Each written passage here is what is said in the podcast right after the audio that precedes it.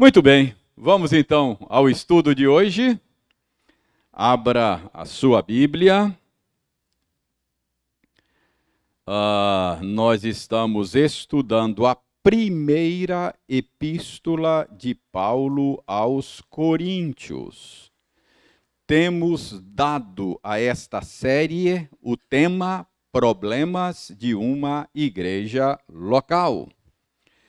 E a razão deste tema é que nesta carta Paulo está tratando de problemas de uma igreja local.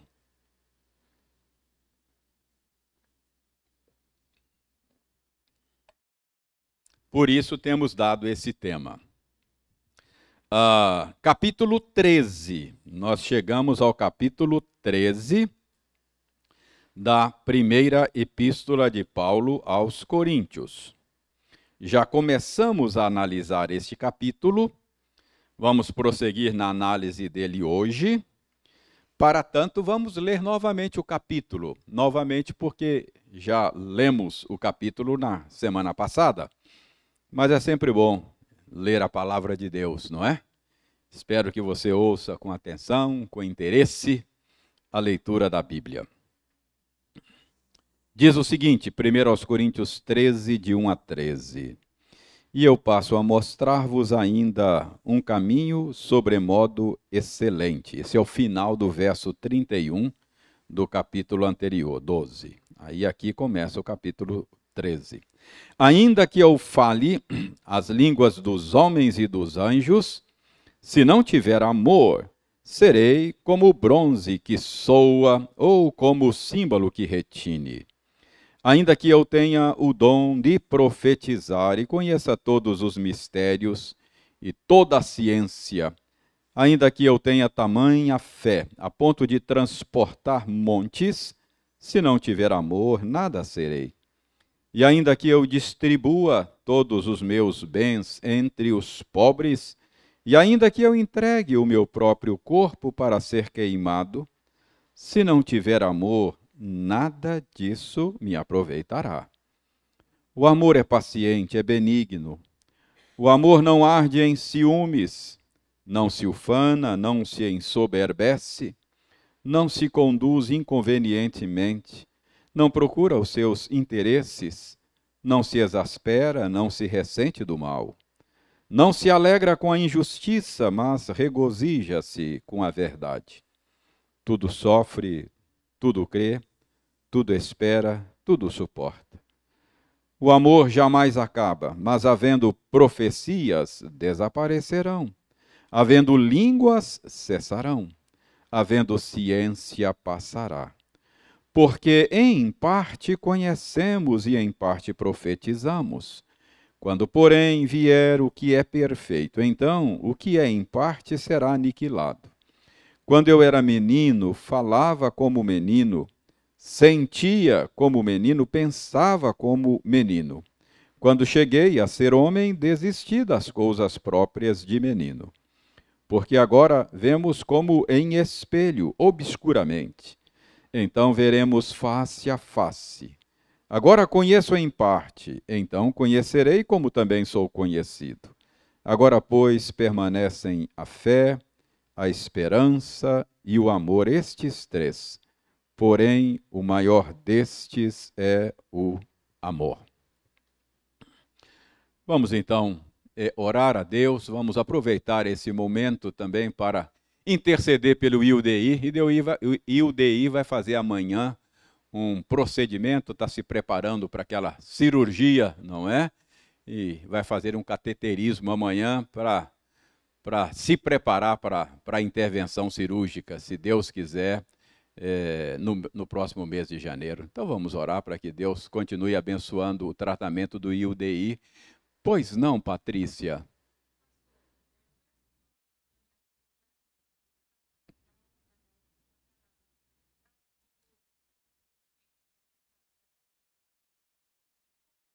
Sim.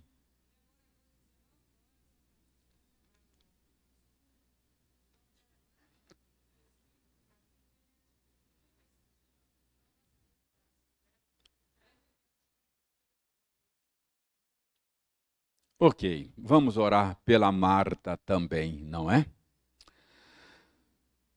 Senhor, nós precisamos do Senhor em todos os momentos da nossa vida. Em Ti nós existimos, em Ti nós nos movemos. Não podemos abrir mão da Tua assistência um segundo sequer. Se o Senhor nos deixar entregues a nós mesmos, nós simplesmente nos desintegramos. É o Senhor que sustenta todas as coisas pela palavra do teu poder. Mas, Senhor, na nossa percepção, há aqueles momentos nas nossas vidas em que a gente acha assim que precisa do Senhor de uma maneira especial. A nossa fragilidade, a nossa fraqueza, a nossa dependência do Senhor parece ser realçada em alguns em algumas circunstâncias da nossa vida. E nós estamos agora vivendo esse momento em que nós sabemos que precisamos do Senhor para entender a tua palavra. Por isso nós te pedimos, ó Deus, que o Senhor nos dê a graça, nos dê uma assistência especial para que possamos ter boa compreensão do texto que vamos estudar. Dá-nos, ó Senhor Deus, a graça de crer na tua palavra e também dá-nos a graça de viver de acordo com ela. Senhor, o nosso irmão Ildeir está se preparando para uma intervenção cirúrgica, fazendo exames pré-operatórios e o Senhor sabe melhor do que nós, se o Senhor quiser, amanhã ele deverá se submeter a um cateterismo.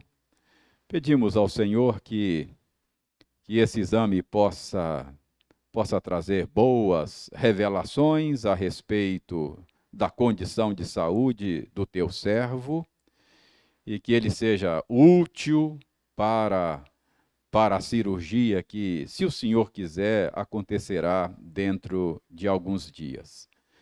Que o Senhor dê ao IUDI aquela paz, aquele descanso que só o Senhor pode dar, dê, dê a Lucimare, aos filhos, aos netos também, tranquilidade, que eles, que eles não não duvidem de jeito nenhum de que o Senhor está controlando todas as coisas, a nossa vida está nas tuas mãos e o Senhor haverá, haverá de cuidar desse caso do Ildeir daquela maneira que só o Senhor sabe e pode fazer. Então, Senhor, abençoe uh, o tratamento do teu servo e que, e que esse tratamento redunde em melhoras expressivas na condição de saúde e qualidade de vida do teu servo. Senhor, nós queremos também nos lembrar da Marta.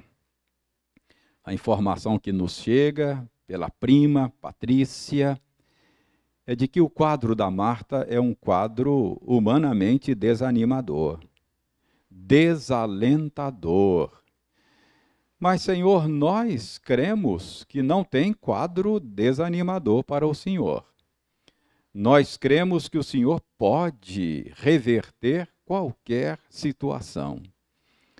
E é por isso que nós pleiteamos em favor da Marta, Senhor.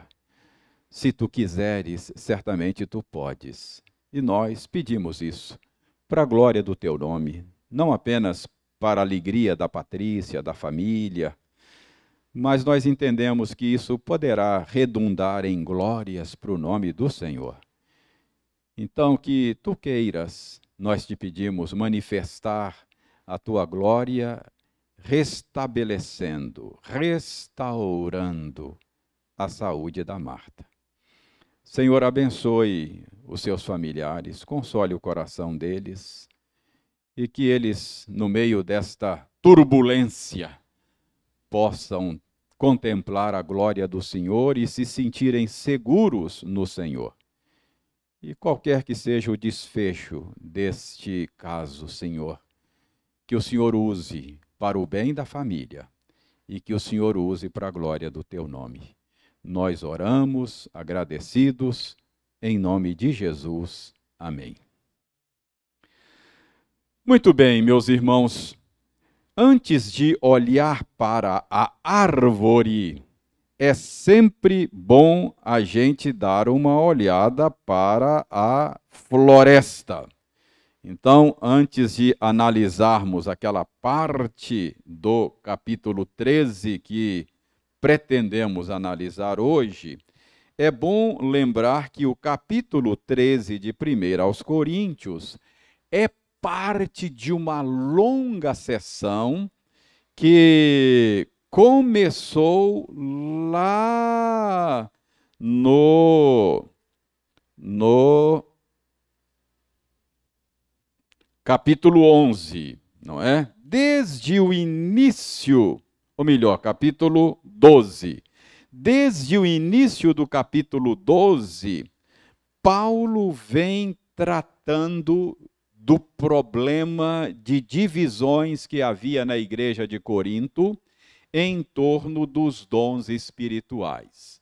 Vocês já sabem que a igreja supervalorizava alguns dons e isso estava provocando uma divisão na igreja entre cristãos que eram considerados espirituais e cristãos que eram considerados não espirituais.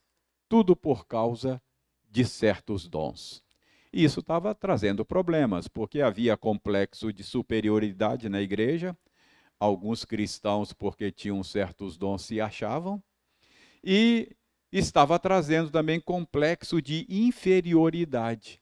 Alguns cristãos ficavam assim, deprimidos, tristes, porque não tinham aqueles dons que a igreja tanto valorizava. Então, Paulo está tratando disto e Paulo vem mostrando desde o início do capítulo 12 que esse tipo de atitude era simplesmente inconcebível à luz do corpo de Cristo, a igreja, dos dons que Deus distribui, não é? Então, Paulo vem, vem mostrando que era simplesmente inconcebível o que estava acontecendo na igreja de Corinto. Depois de mostrar que, que embora haja diversidade de dons, a unidade no corpo de Cristo, porque embora tenhamos dons diferentes, distintos e diversos, é o mesmo Espírito que concede todos esses dons. Embora servimos de maneiras diferentes, cada um serve de uma forma ou de outra, mas o mesmo Senhor é servido por todos nós, Jesus Cristo, e vimos também que podemos ter diferentes realizações ministeriais do corpo de Cristo, mas Paulo diz que é o mesmo Deus quem opera tudo em todos. Então, Paulo diz: é simplesmente um absurdo eh, essas divisões que estão acontecendo aí. Quando chega no final do capítulo 12, Paulo passa a mostrar é, termina o capítulo 12 e ele, e ele passa a mostrar no capítulo 13 é, um caminho sobremodo excelente. Então, no capítulo 13, Paulo está tratando do amor como o caminho sobremodo excelente.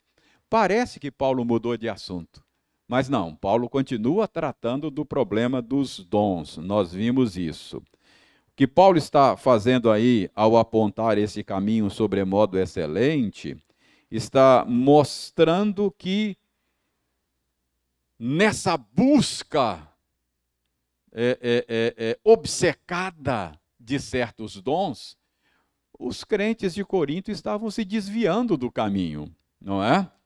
Então, ele, ele passa a mostrar a eles que que eles deviam buscar outra coisa.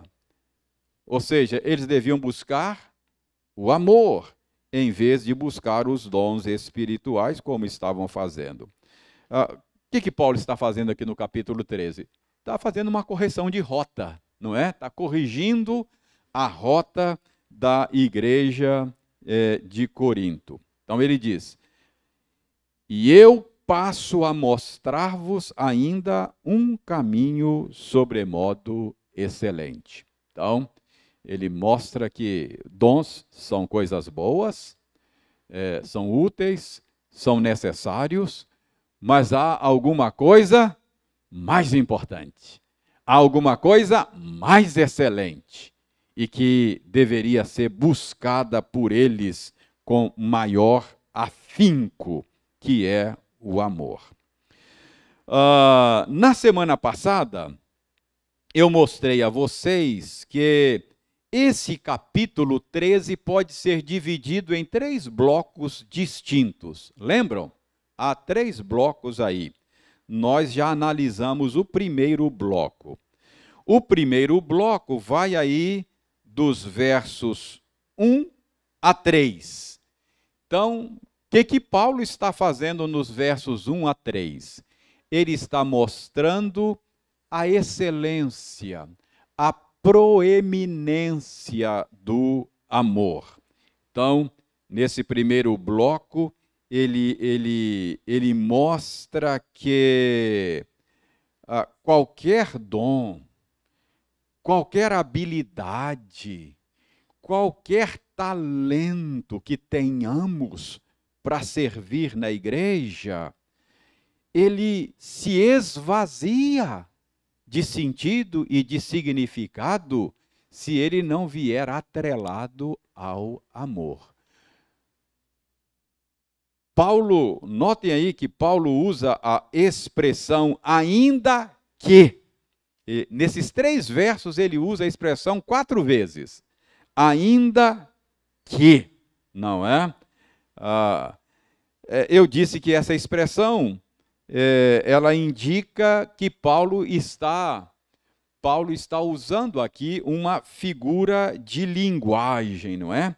É, é aquela aquela figura de linguagem que é conhecida como hipérbole, que é aquela figura de linguagem que consiste em em exagerar alguma coisa para dar ênfase, não é?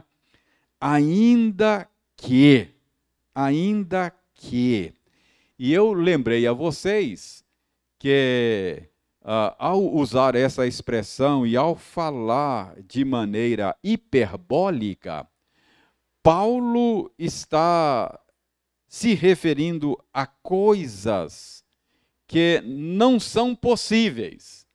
Ainda que fosse possível, ainda assim, aí, é, é, sem o amor, tal habilidade é, não teria sentido.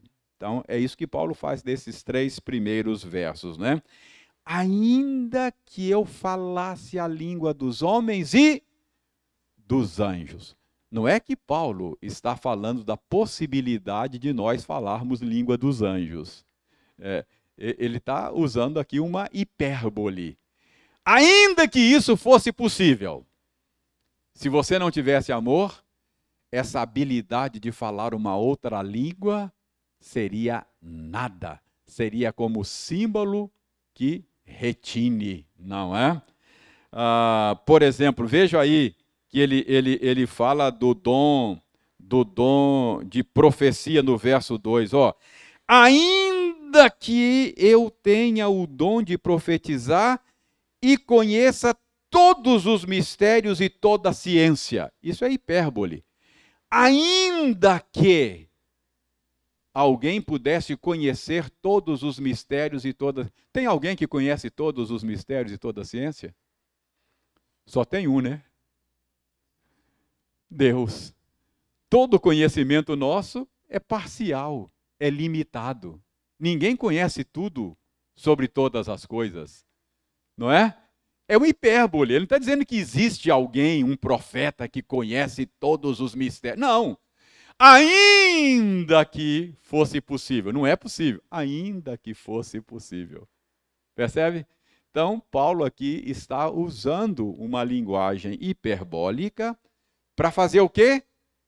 Enfatizar a supremacia do amor. Não é? A proeminência do amor. Ah, você pode ser um grande teólogo, você pode ser um grande orador, você pode ser um grande professor da escola dominical, você pode ser um, um grande músico, você pode ser um grande cantor, você pode. Tudo isso é zero à esquerda se não tiver amor. É isso que Paulo está dizendo, não é? O amor é proeminente, é a coisa mais importante. Então, o que, que Paulo quer é que os coríntios busquem o que é mais importante. Não é? É isso que Paulo está dizendo. Vocês ficam aí nessa sofreguidão por certos dons, não é? Eu vou mostrar a vocês o que vocês devem buscar. Então, esse foi o primeiro, a, primeira sessão aí que nós já analisamos na, na semana passada, ok? Agora, versos 4 a 7, a segunda sessão. Se na primeira sessão Paulo falou da proeminência do amor, na segunda sessão Paulo está falando da natureza do amor. Parabéns, Ana Rita, parabéns. Ah, boa aluna, não é? Uma boa aluna. Lembrou bem da aula passada. Então, a natureza do amor. Então, nos versos 4 a 7, Paulo vai ensinar para nós a natureza do amor. Irmãos, se tem, se tem um conceito que a gente precisa definir claramente o significado, é, é, é o amor. É uma palavra tão usada, não é? A gente fala tanto, o amor é cantado, é exaltado, a gente fala, a gente discute sobre o amor, mas a gente precisa definir termos, não é? Ah, porque se a gente começa a falar sobre amor, você corre o risco de estar usando o mesmo vocábulo e falando coisas tão diferentes, não é? Ah, se você não definir ó, o que você quer dizer com amor. Né? Define aí, explica para mim, não é? É, então, esse é um termo que precisa ser definido. Né? Qual é o sentido dele? Graças a Deus, o Senhor Deus usou Paulo aqui para definir o que significa amor para, para o Senhor, não é? Então, é, está aqui uma definição inspirada do amor. Ah, é muito interessante a gente observar essa descrição do amor que temos aqui. É, Paulo fala do amor de uma maneira personificada. É muito curioso isto. É, aqui Paulo nos dá um retrato falado do amor. Né? E, e, ele, e ele e ele fala do amor como se fosse uma pessoa. É curioso que ele, ele usa verbos aqui nessa sessão para descrever o amor. É, é importante a gente frisar isso porque os irmãos sabem que verbos são vocábulos de ação, não é?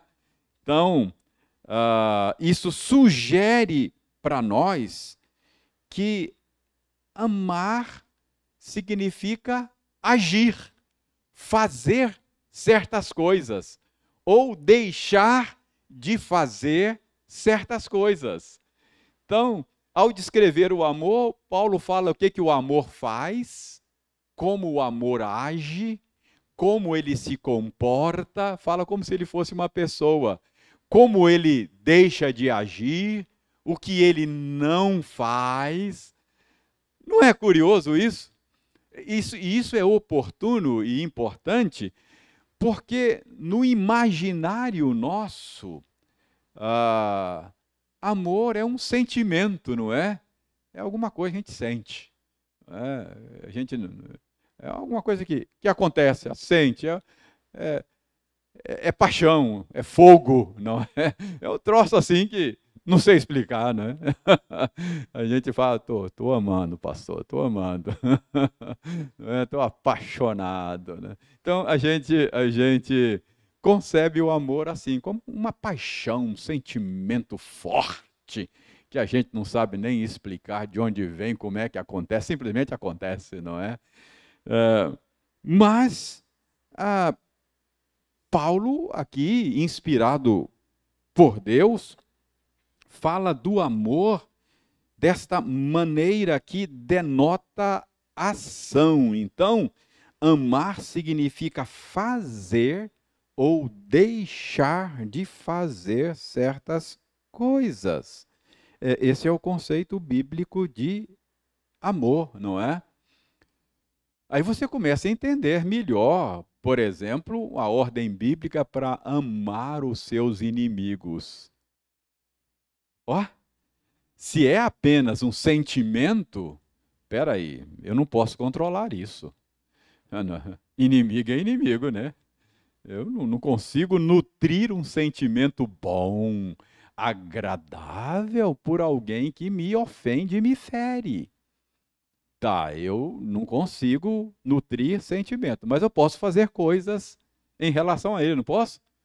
Se o teu inimigo tiver fome, dá-lhe de comer a despeito dos seus sentimentos, não é? Se ele tiver sede, dá-lhe de beber. Então, eu posso amar se amar significa fazer coisas mesmo que eu não consiga nutrir um sentimento agradável pela pessoa. Não é? E você começa a entender a coisa melhor. Então, veja bem. Então, a primeira coisa que eu quero que você observe nesta nessa sessão em que Paulo descreve a natureza do amor, é, a gente percebe que o amor ele, ele, ele se comporta de determinada maneira, não é? O amor se manifesta por meio de certas atitudes. Então, esse negócio a gente colocar assim um, um sentido muito muito sentimentalista ah, nesse conceito de amor não bate com o que a Escritura diz. É, tem mais a ver com ação, com atitude, do que, do que com sentimento. Isso não significa que os sentimentos não façam parte da coisa, não é? Mas não é necessariamente, a essência, a natureza, não é necessariamente é, sentimento. Ah, ok. Então vamos ver, dita essas coisas introdutórias aí, vamos ver então a natureza do amor. Vamos ver como é que Paulo descreve o amor. Vejam aí no verso 4, ele diz: Ó, o amor é paciente, o amor é benigno, né? isto é, bondoso. Então, em primeiro lugar, Paulo diz que o amor é paciente e o amor é bondoso. Estas duas características da natureza do amor, ah, eu tenho entendido que elas, elas compõem assim como elas estão ligadas como se fossem dois lados de uma mesma moeda, sabe? Uh, porque o, o verbo grego, que aqui é traduzido por ser paciente, isso é um verbo, não é? Ele, ele refere-se àquela, àquela capacidade de sofrer injúria sem retribuir o mal com o mal, não é? Então, a pessoa paciente é aquela que tem a capacidade de suportar injúria sem retribuir o mal com o mal. É uma pessoa que é pessoa paciente, é uma pessoa lenta, demorada para vingar-se, não é? Para retribuir. Curioso, esta é uma característica do Senhor Deus, né? Ele é um, um, outro, um outro termo que a Bíblia usa é longanimidade. Deus é longânimo, não é? Ele, ele é paciente. Claro que ele é um Deus justo, ele, ele, é, ele, ele, ele é um Deus de ira, mas ele é tardio em irar-se, não é? É claro, a gente tem que tomar cuidado para não abusar da paciência dele, né? Porque às vezes a gente pode confundir mal esse atributo de Deus, a paciência. Você pode achar que ele não se importa. Cuidado, cuidado, não é? De Deus não se zomba. Mas ele é, ele é paciente, não é? Ele é longânimo, assaz benigno, não é assim que a Bíblia diz? Então, uh, uh, essa é uma expressão do amor, a ideia de uma pessoa lenta para vingar-se. Mas Paulo diz aqui que, além de paciente, o amor é bondoso, é benigno. É, eu disse que esse é o outro lado da moeda, é o outro lado da questão. Significa que o amor não apenas suporta a injúria, não apenas evita a vingança, mas vai além. Ele é benigno. Outra vez, Deus é longânimo e assaz benigno, não é? Então, ah, não apenas evita vingança, não apenas evita retribuir o mal com o mal, mas ele retribui o mal com o bem. Então, o que, que significa amar? Segundo é, é, essa, esse pedacinho aí do verso 4, quando Paulo diz que o amor é paciente e benigno, Paulo diz que uma maneira de você amar uma pessoa é retribuir com bondade aquelas pessoas que maltratam você. Você retribui o mal com o bem. Essa é uma expressão do amor. Então não é simplesmente sentimento, mas é mesmo quando eu sofro a injúria, o amor me faz responder a isso, retribuindo o mal recebido com o bem. Ah, isso é algo da natureza de Deus. Quem age assim, não é? É Deus. Retribui o mal que nós fazemos a Ele, Ele retribui com bem, não é? Nos ama apesar de. Então, é, é, isso é uma marca, é uma característica do nosso Deus. Nós somos imagem dele. Então, Paulo diz que essa é uma atitude é, de amor. Ah, Lembra, é isso que Paulo requer lá, quando ele escreve aos Romanos, no capítulo 12, não é? Ele diz lá que nós devemos evitar a vingança, evitar retribuir o mal com o mal. É lá que Paulo cita, é, que Paulo diz o que eu citei ainda há pouco: se o teu inimigo tiver fome, dá-lhe de comer, se tiver sede, dá-lhe de beber. Então, uh, Amar é evitar retribuir o mal com o mal e, em vez disto, retribuir o mal com o bem. Se você estiver fazendo isso, você está amando. Isso é amar. Ok? Não é apenas sentimento. Veja bem aí, ainda no verso 4, Paulo diz que o amor, além de ser paciente e benigno, o amor não arde em ciúmes o amor não arde em ciúmes. Irmãos, o, o, verbo grego que aí é traduzido por ter ciúmes, uh, eu acho que ele poderia ser traduzido é, é, de maneira diferente, ficaria mais claro. Quer ver? Abra sua Bíblia em Tiago, Tiago, capítulo 4. Tiago, capítulo 4. Ah, verso 5 diz aí: Ou supondes que em vão afirma a Escritura, é com ciúmes, diz aí, não é? É com ciúme que que por nós anseia o Espírito que ele fez habitar em nós. Então, a tradução aqui é como lá em 1 Coríntios, ciúmes. Mas olhe a mesma palavra sendo traduzida de maneira diferente em Atos. Abra Atos dos Apóstolos, capítulo 5. Atos dos Apóstolos, capítulo 5. Veja, veja o verso 17. Levantando-se, porém, o sumo sacerdote e todos os que estavam com ele, isto é, a seita dos saduceus, tomaram-se de inveja. É a mesma palavra grega. Ora ela é traduzida por ciúmes, ora ela é traduzida por inveja. É a mesma palavra.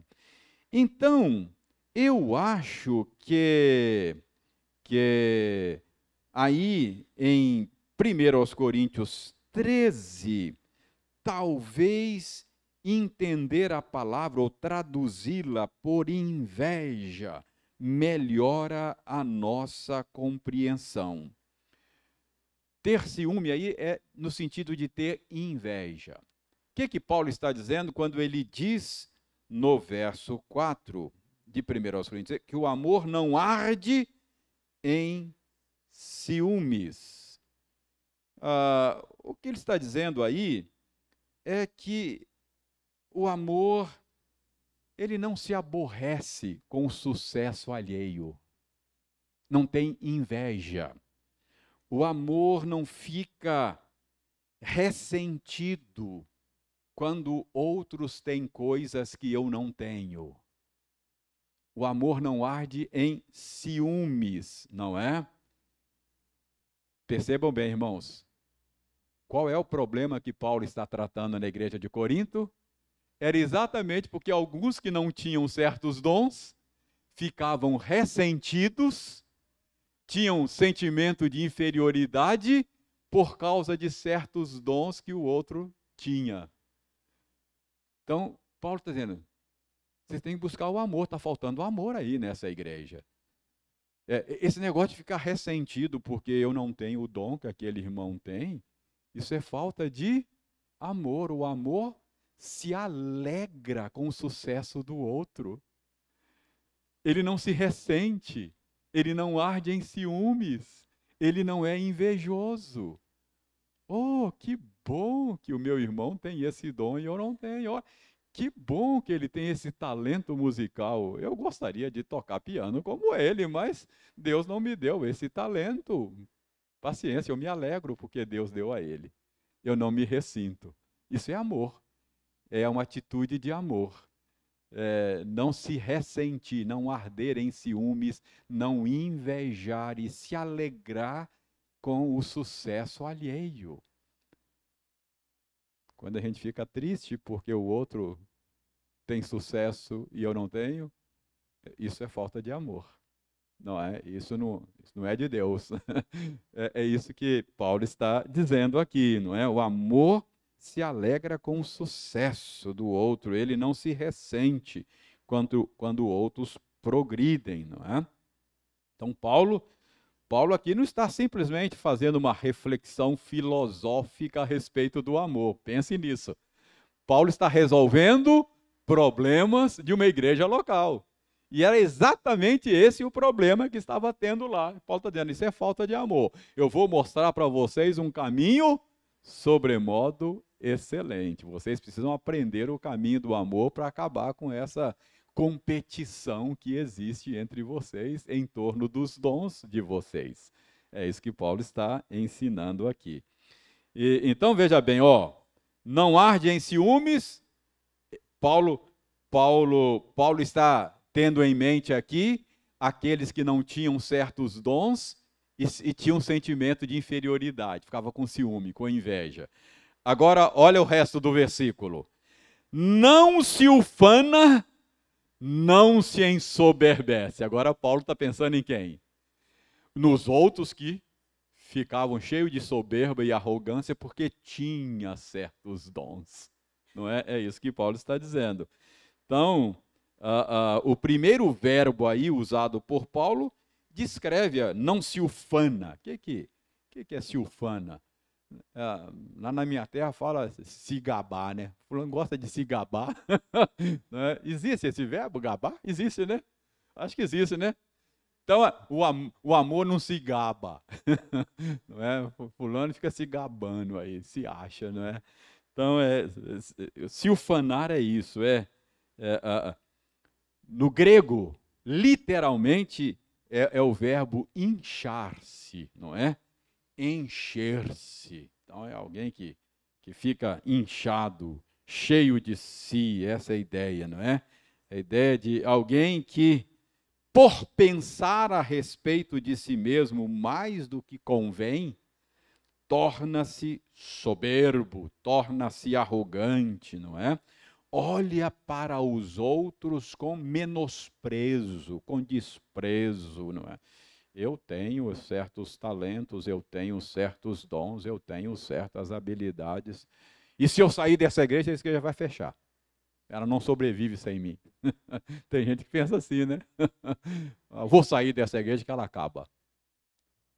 Paulo fala: isso não é amor, não, não se ufana, não se ensoberbece. Então, Paulo está pensando naqueles crentes de Corinto que, que eram ufanistas, soberbos, por causa dos seus dons. É claro que a gente deve aprender e pegar isso, aplicar a outras áreas da vida. Talvez a nossa soberba não, não é por causa de dom, de talento, mas quem sabe por outro motivo, não é? minha beleza física, né? Sei lá, minha posição social, os, uh, meu sucesso acadêmico, os meus diplomas, né? enfim, coração nosso é, tem essa tendência, não é? E ainda, uh, uh, vamos, vamos caminhar um pouquinho aqui, o tempo está esgotado. Verso 5, diz aí, não se conduz inconvenientemente. Então, uh, o verbo usado aqui, conduzir-se inconvenientemente, é, é, um termo assim, é, é, é, com universo de significado bem, bem amplo, é um termo bem geral, uma, uma gama ampla de sentidos. A gente pode dizer que é, esse, esse verbo significa toda e qualquer atitude inconveniente. Ah, mesmo aquelas atitudes que são lícitas e que até mesmo constituem direitos, mas se por alguma razão se tornam inconvenientes, não é? Uh, o amor evita, o amor não as pratica. Uh, como é que a gente poderia entender isso aqui? Preste atenção. Existem, existem muitas situações na vida, muitas situações que elas não, não, são, não são assim preto no branco, não é? Existem certas situações que estão mais naquela, naquela zona cinza. Não é, não é fácil assim. É, não é uma questão de certo e errado, taxativamente, preto no branco, de pode ou não pode. Então, tem muita coisa assim, não é? é legítimo ou, ou ilegítimo? Hoje tem tanta coisa que, que fica, fica nessa zona cinza. Ah, tanta coisa. Por exemplo, a gente ouve muito, né? Reverendo, o que, que o senhor acha? Crente pode fazer tatuagem? Já viram aí? Não é? Paulo tratou disso em alguns capítulos atrás, quando perguntaram lá: pode ou não pode comer carne? Né? Tem muita coisa que não é assim. Então, Paulo apelou para o amor, não é? O amor, diz Paulo aqui, ele não se conduz inconvenientemente. Mesmo que seja lícito, legítimo, dependendo da situação, por amor ao meu irmão, eu deixo de comer carne. Lembra? Todas as coisas me são lícitas, mas nem todas são convenientes, né? O amor não se conduz inconvenientemente. Ou seja, o amor está pronto até para abrir mão de direitos, de coisas legítimas, se a situação, a circunstância, o momento o exige. Paulo, isso é amar alguém. Você pode amar uma pessoa abrindo mão até do seu direito. Ele, por amor a ele, eu vou deixar de, vou abrir mão desse direito. Está claro que, que, o amor não se conduz inconvenientemente. E o restante do versículo ajuda você entender isso aí, não é? Ah, o amor não procura os seus próprios interesses. Ah, o amor não é autocentrado. O amor não é egoísta.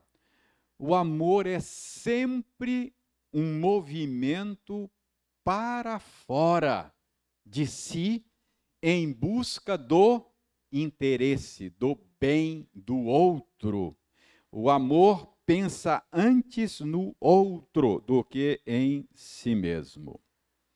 Isso aqui a gente precisa precisa entender claramente isso aqui. Ah, o amor pode não ser retribuído. Você pode fazer o bem a alguém e não e não ter retribuição? Pode. Pode acontecer. O amor pode ser abusado. Você pode, quando a gente se dispõe a amar as pessoas, às vezes dá a sensação de que a gente está sendo abusado, né? E às vezes está mesmo. e às vezes você está sendo abusado mesmo, não é? Às vezes acontece. Pode. O amor pode ser abusado.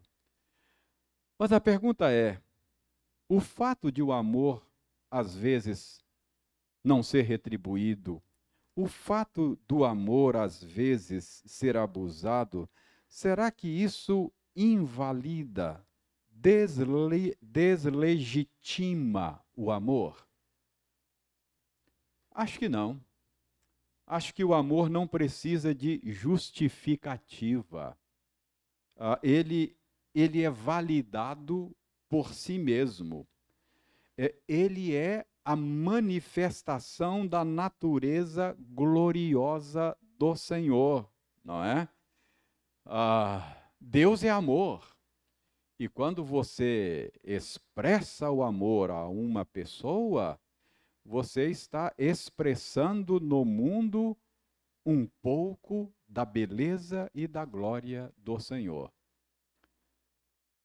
Mesmo que a pessoa não reconheça, não retribua ou até abuse.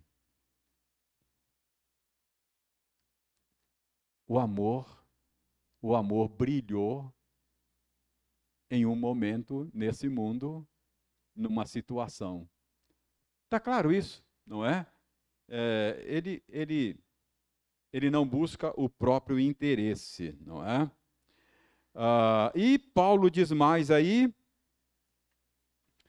ele, ele não se exaspera nem se ressente do mal.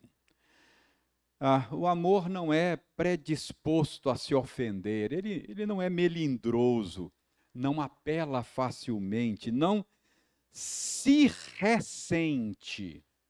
O que, que é ressentimento? O que, que é? Sentir e ressentir é sentir de novo, né? Sentir de novo. Então, ah, ah, o amor ele não se ressente do mal Ele, ele não guarda rancor, não guarda mágoa, ressentimento. É claro, quando você é ofendido, dói, não é?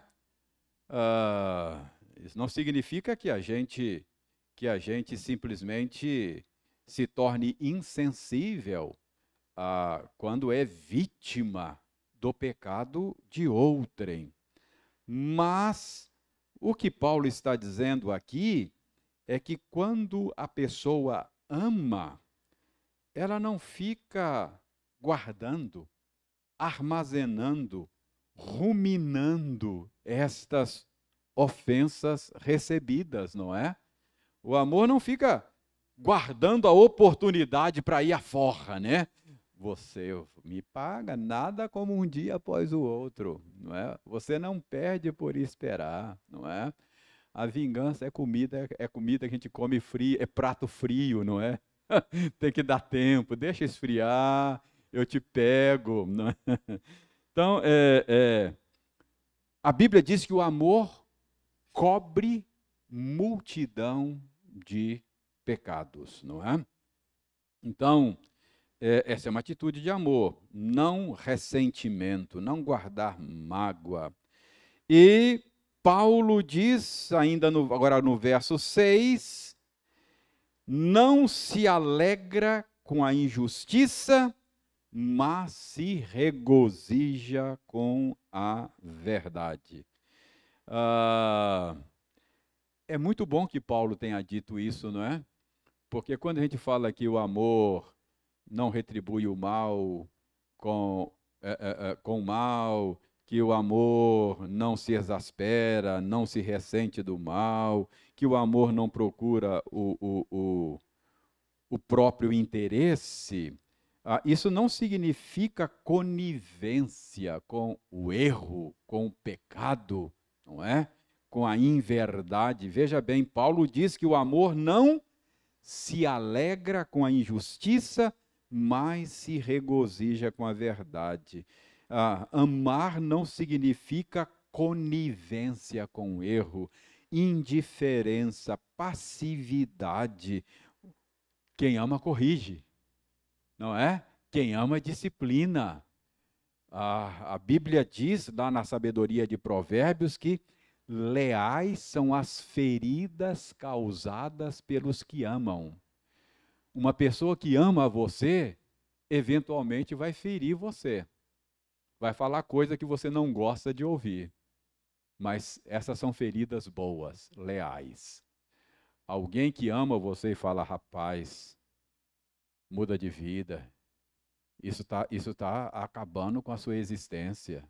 Não faça assim. Essa é uma ferida boa. A gente precisa ter amigos que são capazes de dizer isso para a gente. Não é? Leais são as feiras. Então, o amor não, não concorda com tudo que, a, que as pessoas fazem. Não é? O amor corrige. O amor não se alegra com a injustiça, com o erro, não é? Ele se regozija com a verdade. Então, quando a coisa está nos eixos, de acordo com os princípios de Deus, de acordo com a verdade do Senhor, o amor se alegra, fala, opa, é isso aqui, não é? Então, isso é, isso é amar a pessoa. Tudo sofre, tudo crê, tudo espera, tudo suporta, não é? é verso 7. Tudo sofre, tudo crê, tudo espera, tudo suporta. Ah, o amor está disposto a desconsiderar faltas e imperfeições dos outros, não é?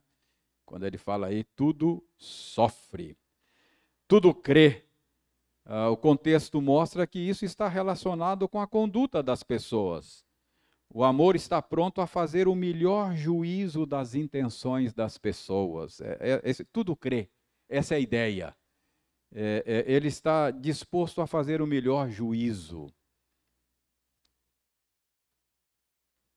Eu passo por você na rua e, por alguma razão, eu não vi você, não cumprimento você. Não cumprimento você.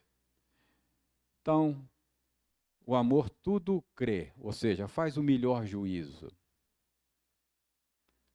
o reverendo não deve ter me visto. É? é? Ou ele deve estar apressado, coitado. Ou está preocupado com alguma coisa. Isso é uma atitude de amor. Falta de amor, falar assim, assim, esse pastor nunca me enganou, metido que só ele, viu? É, parece que tem um rei na barriga. Olha aí, fez que não me viu. Se fosse o DI, ele tinha cumprimentado. isso, é, isso, não é. Então, o amor tudo crê nesse sentido. Ele, ele espera o melhor das pessoas. Espera o melhor, não é? Ele, ele, ele dá o benefício da dúvida.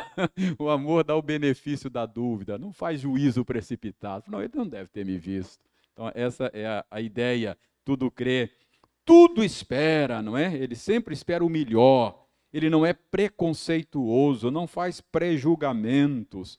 Ele está predisposto a admitir que há uma explicação, né? Deve ter uma explicação, não é? Tudo suporta.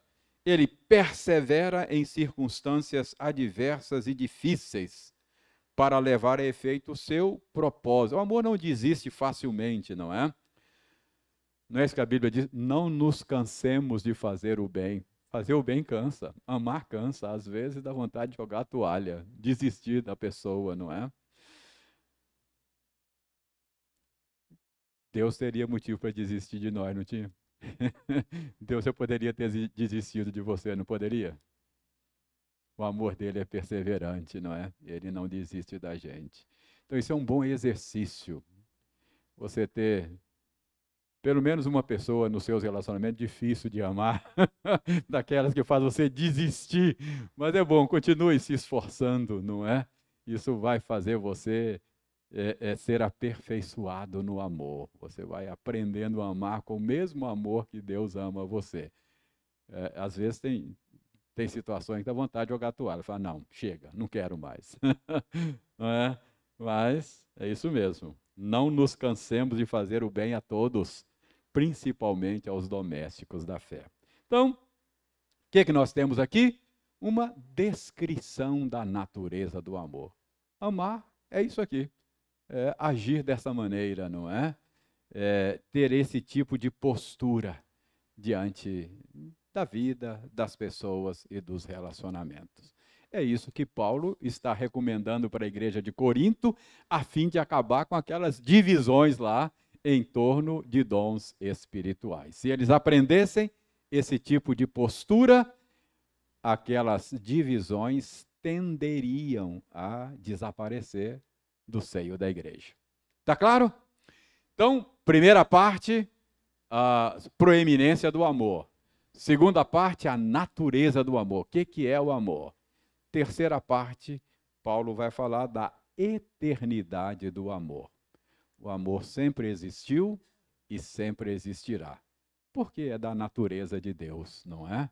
Então, o amor é eterno. Vamos ver depois com vagar. Línguas vão passar, ciência vai passar, essas coisas tudo tem prazo de validade. Mas o amor não tem prazo de validade. O amor é eterno. Aí nós vamos ver sobre a eternidade do amor. Alguma pergunta? Alguma colocação? É verdade. Ana Rita, todos nós somos aprendizes desse amor. Nenhum de nós é expert nisso. Nós, a, o pecado nos estragou. Nós fomos criados para isso, para viver esse amor. Mas o pecado nos estragou bastante. Mas o Senhor veio em Cristo Jesus para nos ensinar a amar desse jeito. Estamos aprendendo. Estamos aprendendo. Vamos aprender Vamos continuar aprendendo, não é? Mas somos todos aprendizes, todos nós. Ninguém é, é craque nesse negócio de amar. Nós somos péssimos, péssimos. Deus tenha misericórdia de nós.